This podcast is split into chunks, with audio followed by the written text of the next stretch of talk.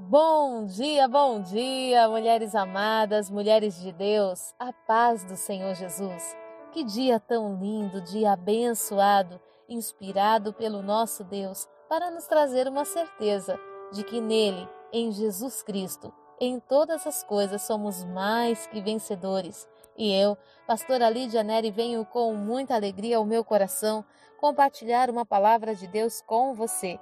Hoje, o nosso texto se encontra no livro de Atos, no capítulo 2, nos versos 42, 43 e 44, onde a palavra do Senhor nos diz: Eles perseveravam no ensino dos apóstolos e na comunhão, no partir do pão e nas orações.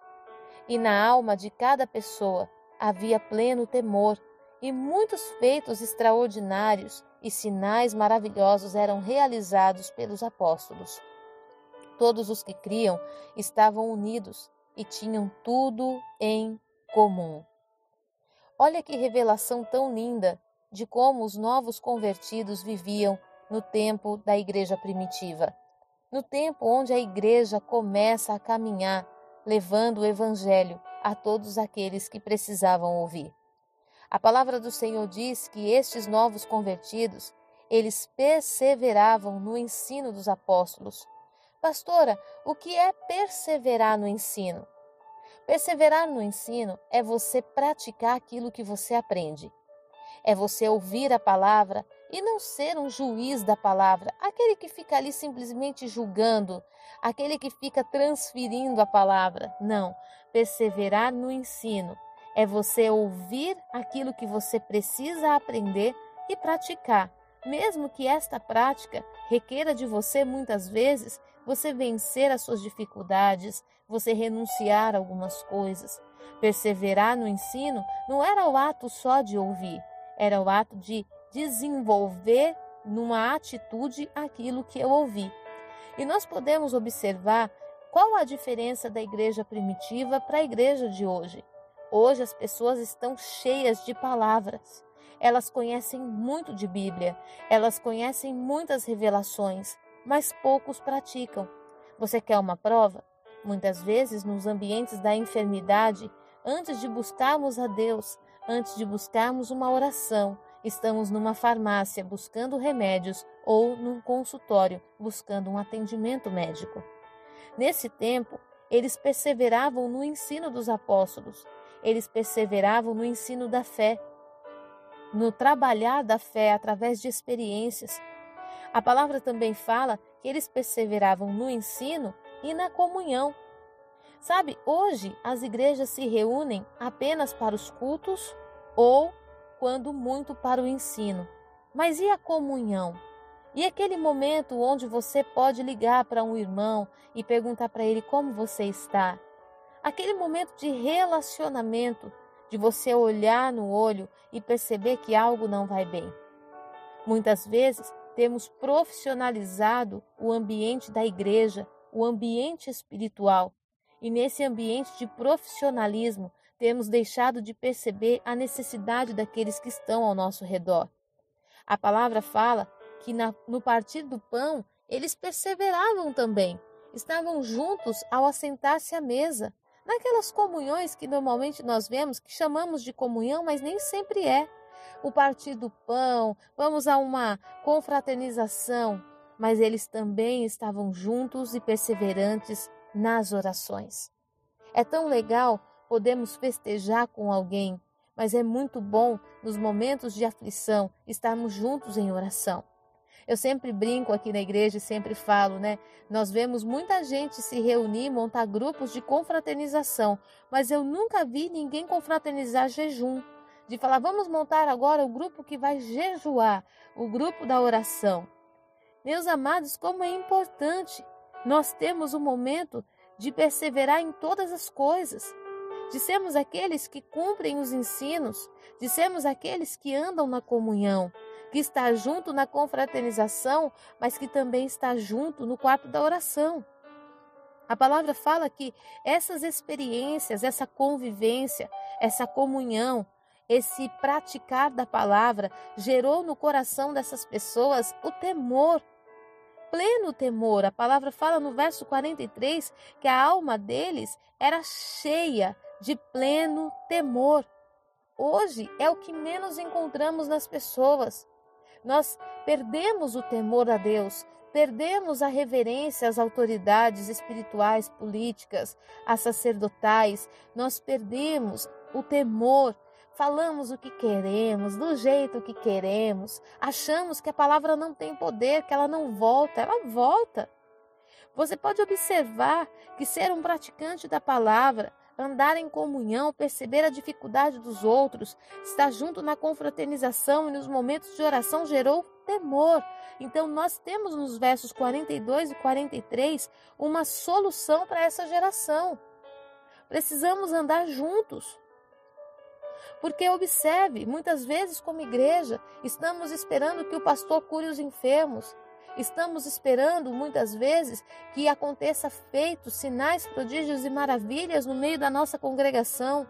Estamos muitas vezes, como não crentes, esperando que o crente da nossa casa seja aquele que vai rodar no espírito, que vai falar em línguas estranhas e que vai manifestar o poder de Deus.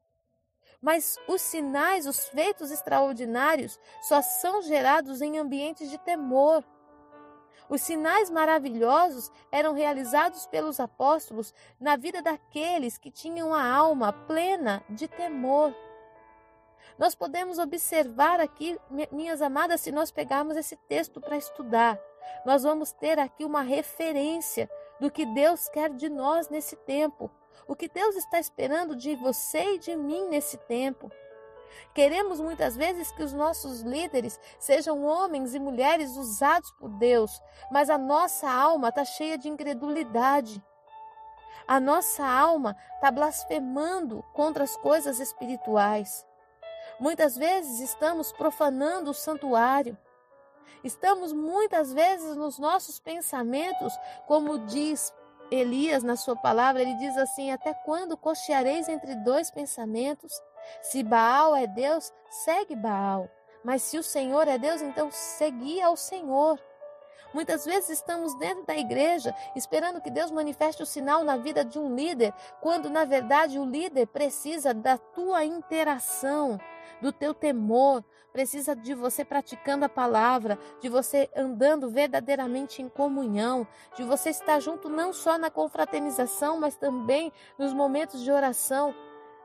A igreja é um corpo. Como que a mão pode pegar alguma coisa se o cérebro não comandou? Como que a perna pode conduzir o corpo para algum lugar se o corpo está decidido a permanecer sentado? Queremos chegar a muitos lugares. Colocamos muitas vezes a responsabilidade do crescimento da igreja em cima do pastor. O pastor que ore, o pastor que jejue, o pastor que clame, o pastor que ande em santidade, mas eu posso andar como quiser. Não é assim. Os novos cristãos, eles decidiram praticar o ensino. Eles decidiram andar na comunhão. Sabe o que é andar em comunhão? é aceitar a debilidade do irmão e saber que aquele, aquilo é um processo, aquele irmão vai mudar, ele vai ser transformado. Estar em comunhão é saber que vai ter atrito, vai ter dificuldades, que o irmão às vezes vai dar um pouco de trabalho, vai falar coisas que não deve, vai ter reações que vão te machucar, mas eu prefiro estar em comunhão porque assim eu sei que eu estou sendo aperfeiçoado, eu estou sendo alinhado aos propósitos de Deus.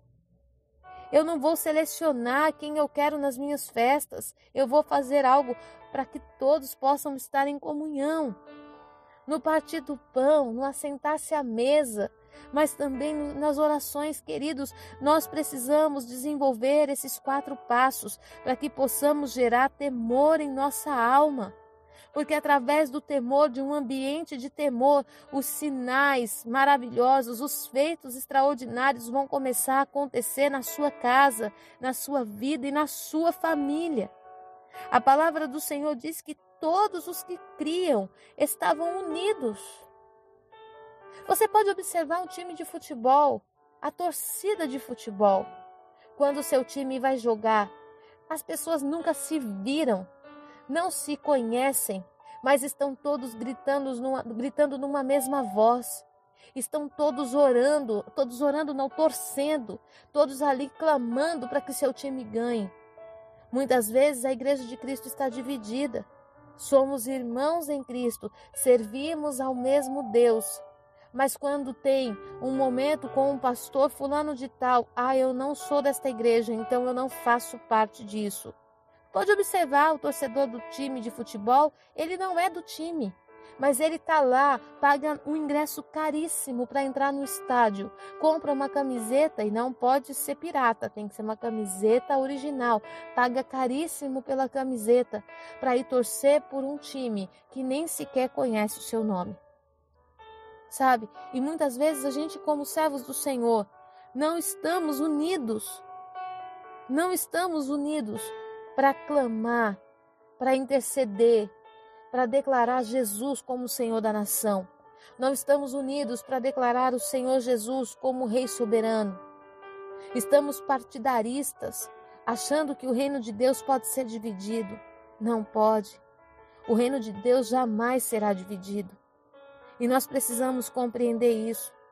Muitas vezes você está numa igreja e você diz assim: Ah, se eu fosse pastoreada pela pastora tal, ah, se fosse pastoreada pelo pastor fulano de tal, aquele sim é homem de Deus. Aquele sim tem pessoas intercedendo por ele. Aquele sim tem homens e mulheres que andam com temor debaixo do seu cajado. Aquele sim tem um rebanho que anda debaixo do direcionamento da sua palavra. Talvez, se você fosse assim na sua igreja, o seu pastor seria para você aquilo que você acha que esse pastor que você tanto admira fora da sua igreja é para suas ovelhas. Hoje eu venho trazer uma reflexão para o teu coração. Eu quero, em nome de Jesus Cristo, despertar aqueles que estão entregando sua vida para Jesus. No tempo como estamos, há muitas pessoas que estão declarando Jesus como Senhor e Salvador. Há alguns, pelo medo de morrer e sem saber para onde vão, estão com medo entregando a sua vida a Jesus, pressionados pela situação, outros porque realmente compreende que não há vida fora de Cristo. Mas independente da causa que levou você a entregar sua vida para Jesus, eu te dou um conselho. Persevera no ensino da palavra. Persevera na comunhão. Não permita que o fato de você não estar no templo tire de você a oportunidade de estar em comunhão. Tire de você a, a, a necessidade de estar em aliança. Você pode não estar nas quatro paredes, mas você está hoje com as redes sociais que te dá total acesso aos cultos, às ministrações, às lives, palavras liberadas, louvor ministrado. Não tem por que estarmos longe da comunhão.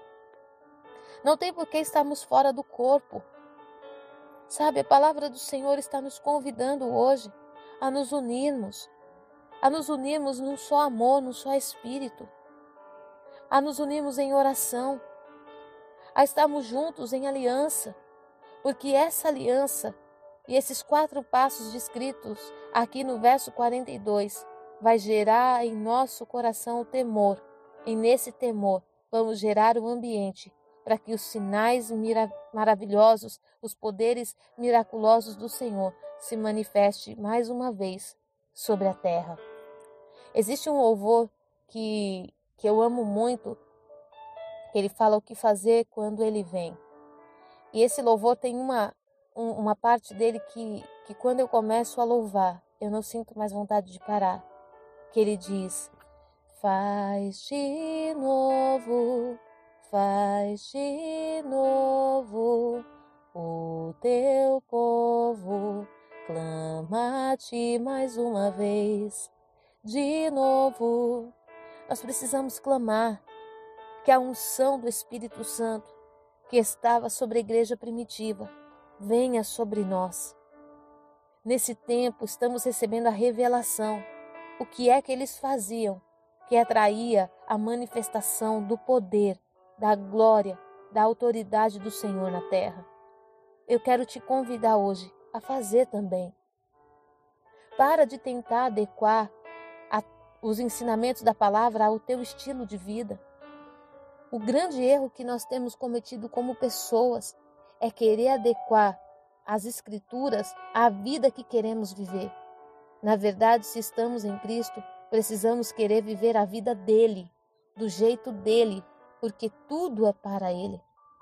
Não podemos continuar usando Jesus Cristo como uma como um selo de boa família, como um selo de garantia de que eu sou uma pessoa honesta simplesmente. Eu preciso viver a vida de Cristo. Eu preciso viver o ministério de Cristo, o amor de Cristo. Hoje, o Senhor está te chamando para perseverar no ensino.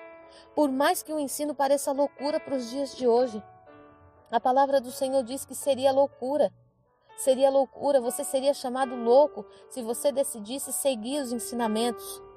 No tempo de hoje, onde tudo na internet, todo mundo se acha no direito de falar o que quer, de criticar o que quer, de condenar, de julgar. Estamos intimidados, constrangidos em ser verdadeiros cristãos, servos do Senhor que perseveram nos ensinos, que perseveram na palavra. Estamos constrangidos, intimidados, porque o que será que vão pensar de nós? Ei, persevera no ensino que você tem recebido. Persevera na revelação, porque Deus é Deus para testificar com sinais e maravilhas na sua vida em cima dessa perseverança. Persevera na comunhão. Eu sei que nesse tempo há muita gente pensando: para que culto? Para que ir para a igreja? Está tão bom assim em casa. Eu estou sendo ministrado na minha casa, no meu quarto. Eu posso entrar, pegar um fone, colocar no meu ouvido e ser ministrado. O que, que eu vou fazer no templo? Ei, a palavra do Senhor está dizendo que nós precisamos perseverar na comunhão. Na comunhão, queridos. Na comunhão. Porque na comunhão eu conheço as dificuldades dos meus irmãos. Na comunhão, no olhar no olho, eu percebo que ele não está bem, que ele precisa da minha ajuda, que ele precisa da minha oração, da minha comunhão. Ele precisa que eu esteja junto dele. Na comunhão, nós podemos ajudar uns aos outros a vencer as suas dificuldades.